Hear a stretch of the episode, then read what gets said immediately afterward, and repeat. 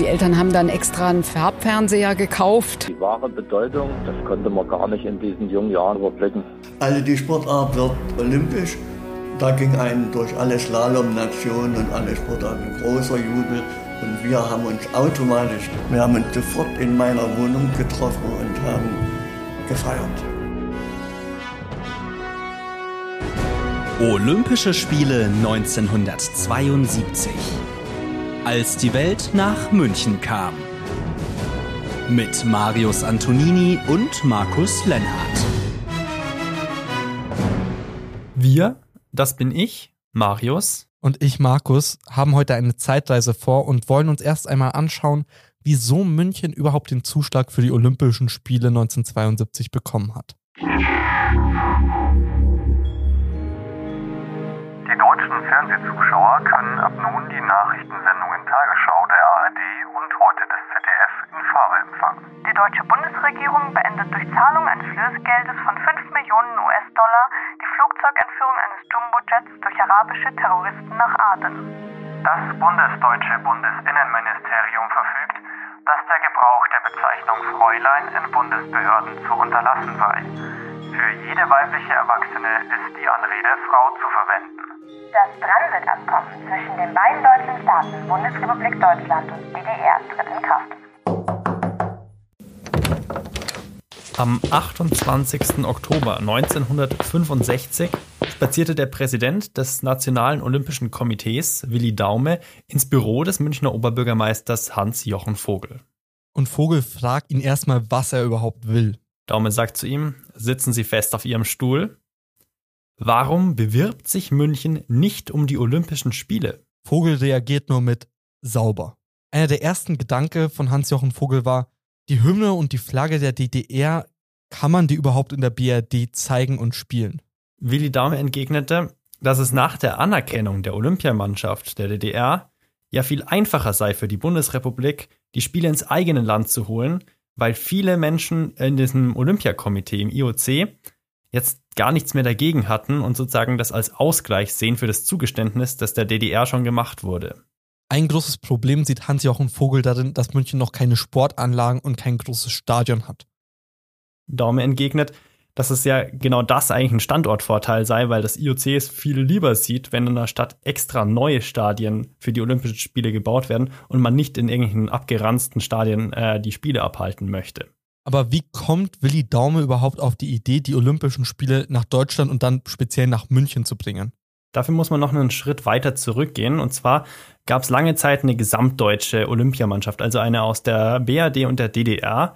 Die BRD vertrat immer offiziell, dass der Sport ist absolut unpolitisch und äh, die DDR war sozusagen das Gegenbild, die immer eben den Sport instrumentalisiert haben und auch diese großen nationalen Programme für Sport hatten. Aber heutzutage wissen wir auch, die BRD hat Sport natürlich politisch instrumentalisiert. Das kann man auch so gewissen äh, Kabinettsprotokollen äh, herauslesen. Auf jeden Fall mussten die sich da irgendwie drauf einigen, wie macht man das mit einer Olympiamannschaft, obwohl man eigentlich total verfeindet ist. Die DDR hat es natürlich nicht so gern gesehen, dass es nur eine Olympiamannschaft gibt, weil die hätte gern ihre eigene gehabt, mit ihren eigenen Symbolen, mit ihrer eigenen Nationalhymne, mit ihren eigenen Flaggen. Ihre Mannschaft war sportlich der der DDR auch überlegen und da wollte die DDR das natürlich als Prestige für sich einheimsen, wenn ihre Sportler gewinnen. Deswegen war die gemeinsame Mannschaft so ein Dorn im Auge der DDR. Die BRD wollte genau das verhindern, dass die eine eigene Mannschaft kriegen dass die Idee, wie man das verhindert, nicht sonderlich gut durchdacht war, das hat uns Sporthistoriker Lorenz Pfeiffer erzählt. Ja, welche Aufträge damals von dem Auswärtigen Amt an die diplomatischen Vertretungen, also im Vorfeld eine, der Entscheidung von, äh, von Madrid gefallen sind, wo also alle diplomatischen Vertretungen, in denen IOC-Mitglieder waren, beauftragt worden sind, diesen IOC-Mitgliedern und vor allen Dingen auch der jeweiligen Regierung in diesem Lande deutlich zu machen, was ist die Position der Bundesrepublik und der bundesrepublikanischen äh, Regierung, nämlich Alleinvertretungsanspruch weiter aufrechtzuerhalten, zwei getrennte Mannschaften zu verhindern. Das ist allerdings gescheitert, weil sich äh, der deutsche Botschafter in Bern ziemlich dämlich angestellt hat hat das IOC-Mitglied Meyer mehrfach angeschrieben. Und der war schon etwas affin zu den sozialistischen Staaten und der ist mehrfach angeschrieben worden. Der deutsche Botschafter in, in der Schweiz bat also um ein Gespräch, was der Meyer verweigert hat. Und dann hat der deutsche Botschafter dem Meyer schriftlich mitgeteilt, wie die Interessen der Bundesrepublik sind und äh, dass er doch bitte die Interessen der Bundesrepublik bei der EOC-Sitzung vertreten möchte. Also ein ganz massiver politischer Eingriff in die angebliche Autonomie des, des Sports. Und Meyer hat diese Schreiben dann bei der IOC-Sitzung e in Madrid aus der Tasche gezogen und hat gesagt, schaut mal, die Westdeutschen propagieren immer Politik und Sport gibt es bei uns nicht. Das gibt es nur in den sozialistischen Staaten. Aber jetzt haben wir hier den Beweis dafür, mit welcher Vehemenz die Bundesrepublik eingegriffen hat in die Entscheidung des IOCs. Und das ist mit ein entscheidender Faktor gewesen, dass die Entscheidung dann in, ähm, in Madrid so ausgefallen ist und nicht anders. In der Schlussfolgerung kommt es dazu, dass die DDR ihr eigenes nationales olympisches Komitee und dann halt auch eine eigene Mannschaft bekommt. Das war aber auch vor allem mit der politischen Situation nicht ganz unproblematisch. Seit ihrer Gründung 1949 hat die Bundesrepublik Deutschland eine zentrale außenpolitische Richtung.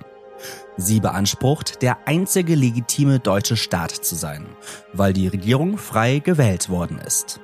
In der DDR ist das nicht der Fall.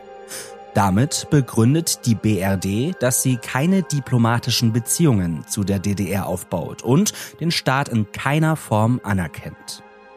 Das ändert sich zum Ende der 60er Jahre. Bundeskanzler Kurt Georg Kiesinger hält 1968 seine Rede zur Lage der Nation. Er will innerhalb Deutschlands eine Entspannung in diese Beziehung bringen. Sein Nachfolger Willy Brandt baut noch stärker aus, was Kiesinger begonnen hat.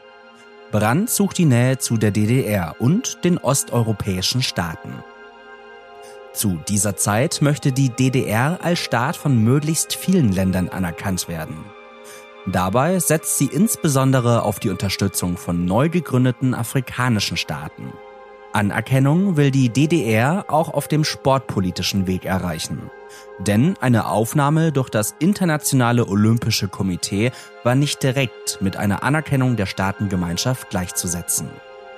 Das IOC hat, unabhängig von den Vereinten Nationen, Staaten in seine Reihen aufgenommen. Und weil das IOC diesen Alleinvertreteranspruch der BRD widerspricht, denkt sich Willi Daume, das IOC schuldet Deutschland irgendwas. Und somit seien die Spiele eigentlich dann eine Entschädigung und deswegen äh, käme man damit eigentlich ganz gut durch. Hintergrund ein Punkt, der seine Position auch noch gestärkt hat, war sein Chef, der Avery Brundage. Das war nämlich der IOC-Präsident und der war äh, politisch sehr rechts. Er war absolut gegen eine DDR-Mannschaft, hatte Sympathien für die BRD, aber fast noch mehr eigentlich, wenn man zurückschaut, hat er sich immer dafür eingesetzt, dass es keine Boykotte gegen Nazi-Deutschland äh, gibt und das, ihm wird auch Judenhass und Rassismus nachgesagt.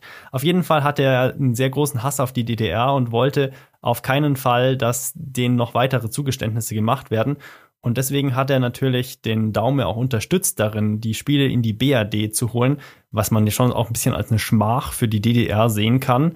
Und er hatte noch ein zweites Hauptziel, was sich aber auch so ein bisschen gedeckt hat mit dem Turnus zwischen den Ländern. Und zwar sollten diese Spiele 1972 in Europa stattfinden, und zwar im westlichen Europa, also nicht in Osteuropa, nicht im sowjetisch kontrollierten Teil von Europa. Und vorher waren die Spiele schon in Südamerika gewesen. Afrika schied irgendwie aus, weil Damals auf jeden Fall haben sie behauptet, es gäbe nicht genug Infrastruktur und deswegen könne man es dort nicht durchführen. Und die USA und auch Russland waren natürlich in Zeiten des Kalten Krieges schon ziemlich heißer Boden und in den Jahren davor und auch darauf gab es ja immer wieder Boykotte, wenn die Spiele in einem Land stattgefunden haben und das wollte das IOC natürlich unbedingt verhindern. Die europäische Alternative wäre dann noch Wien gewesen, allerdings war die Finanzierung da nicht super sicher. Abschließend lässt sich aber nicht feststellen, ob Brundage oder Daume die Idee für die Münchner Bewerbung hatten. Am Ende wollten wohl beide eigentlich nur Olympische Spiele in München 1972. Aber wieso war das Daume in Deutschland so besonders wichtig? Das kann er eigentlich selbst am besten sagen. Und zwar, letztlich gibt es keine bessere Möglichkeit, als die Welt einzuladen, in demokratischen und freien Teilen Deutschlands Olympische Spiele durchzuführen. Die Jugend der Welt nach Deutschland zu rufen, damit sie sieht, was ist dieses Deutschland wirklich, was ist es kulturell und humanitär. Dafür, für dieses Unterfangen, diese Olympischen Spiele tatsächlich in die BRD zu holen, und zwar nach München, musste die Unterstützung her von der Bundesregierung, der bayerischen Landesregierung und auch der Stadt München. Eigentlich hatten alle drei Ebenen, die Bundesregierung, die Landesregierung und die Stadt, ein zentrales Ziel, das Ablegen des Nazi-Image in Deutschland. München, besonders als Hauptstadt der Bewegung, wollte diese heiteren Spiele ausrichten. Es gab aber auch noch für jede Ebene eigene Beweggründe. Die Bundesregierung wollte nicht nur negative Nachrichten an die Menschen in Deutschland geben. Die bayerische Regierung möchte Imagepolitik mit den Olympischen Spielen machen und den Strukturwandel in der Landeshauptstadt vorantreiben. Das war auch ein zentrales Ziel der Stadt. Die Infrastruktur musste dringend verbessert werden, um die Wirtschaft anzukurbeln. Außerdem steigt international das Ansehen und die Touristenzahlen steigen. Und die Sportstätten, die wurden auch dringend benötigt. Natürlich war der Stadt, vor allem der Stadt, bewusst, dass Olympische Spiele in München auch eine sechsjährige Phase enormer Belastungen und einen hohen finanziellen Aufwand bedeuten würden. Jedoch war dieser Preis angesichts der erwarteten Vorteile durch diese Spiele zu gering, um das zu verhindern, dass die Stadt sich dafür bewirbt. Also Vogel war dann sofort oder wenigstens nach kurzer Zeit sehr überzeugt von diesen Spielen und hat die auch voll unterstützt.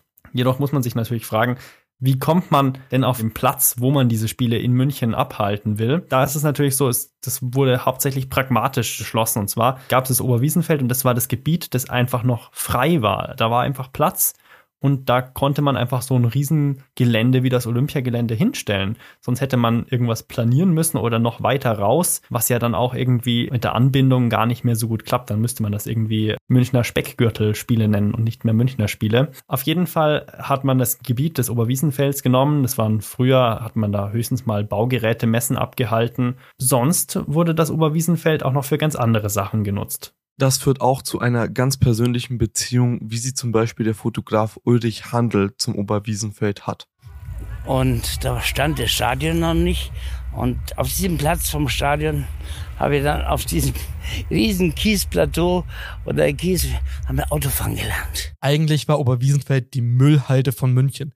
Der ganze Schutt, der vor allem noch aus dem Zweiten Weltkrieg übrig war, wurde hier abgeladen. Hans-Jochen Vogel, der Bürgermeister Münchens, hatte schon Anfang der 60er Jahre einen Plan, was mit dem Oberwiesenfeld passieren sollte. Edine Meissner, Kuratorin der aktuellen Ausstellung im Münchner Architekturmuseum, in der Ausstellung geht es eben um den Olympiapark, erklärt. München hat einen unglaublichen Nachholbedarf gehabt, was Sportstätten anbelangt. Und es war schon klar natürlich, die Olympiahalle wird nachher weiter genutzt für Großveranstaltungen. Es gibt ja jetzt nicht nur Sportveranstaltungen, es gibt ja die ganzen Konzerte. Die Schwimmhalle sowieso, ja, als Schwimmstadion, hat ja auch all die Jahre bestens funktioniert. Der zentrale Hochschulsport war von vornherein auch so ausgelegt.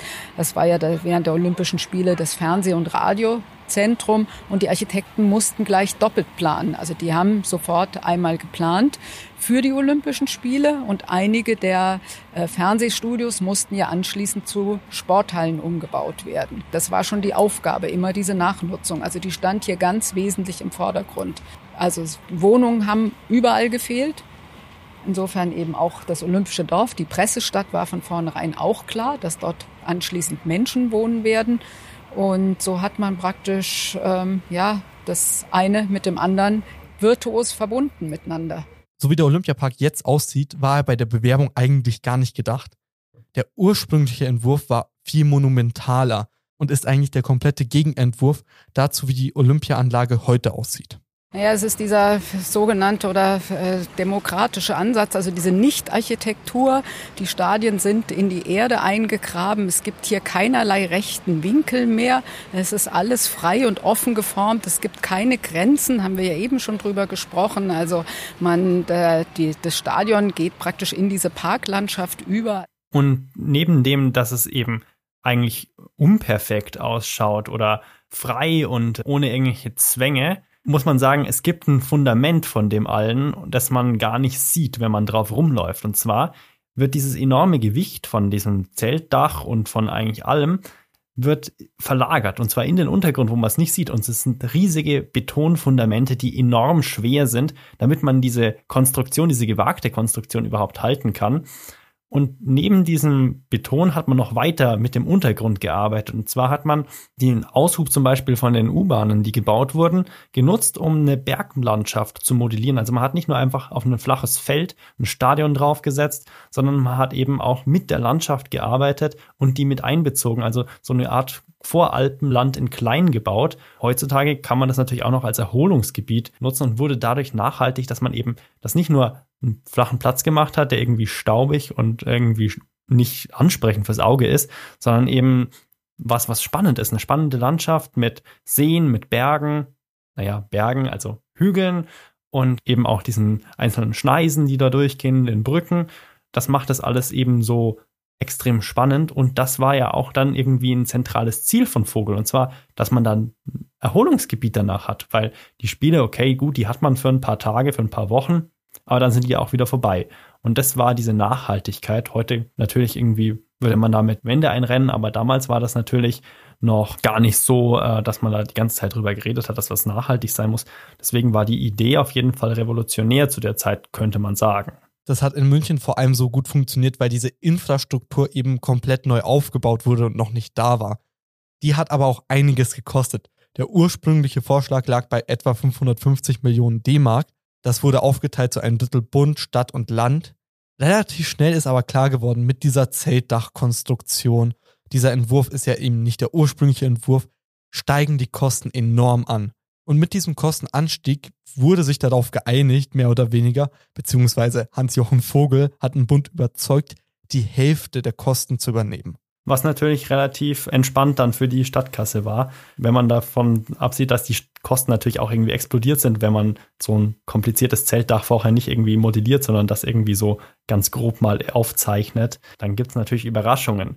Aber allen Überraschungen zum Trotz wurde am 2. Dezember 1965 beschlossen im Bundeskabinett, dass diese Olympiabewerbung dann eben vom Bundestag unterstützt wird. Und am 31. Dezember ging dann fristgerecht beim Sitz des IOC in der Schweiz die Bewerbung von München ein. In der bundesdeutschen Öffentlichkeit rief diese Bewerbung ein überwiegend positives Echo hervor. Auf jeden Fall Meinungsumfragen aus der Zeit sagen, dass äh, 75 Prozent, also nicht nur die MünchnerInnen, sondern im ganzen Bundesland, äh, waren für diese Münchner Bewerbung. Keine Stadt hat sich da sonderlich zurückgesetzt gefühlt. Äh, die Leute waren sehr zufrieden. Ein paar haben natürlich äh, sich beschwert über die hohen Kosten und die explodierenden Kosten. Aber das kannte man auch schon von den Olympiaspielen in den anderen Ländern in den Jahren davor, zum Beispiel in Tokio. Da ist es auch schon explodiert. Sprich, man hat schon damit gerechnet irgendwie.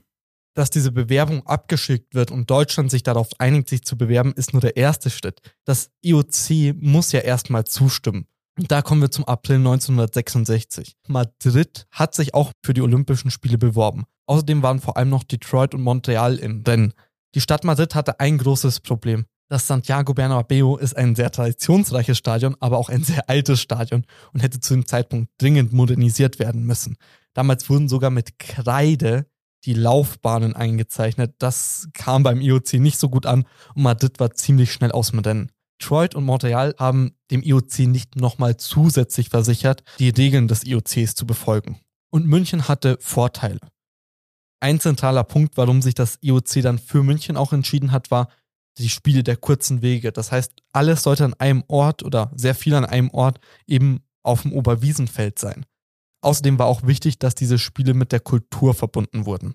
Das waren natürlich nur die ähm, bekannten oder die äh, offiziell verlauteten äh, Gründe für das Ausscheiden der einen und erfolgreiche Bewerbung von München.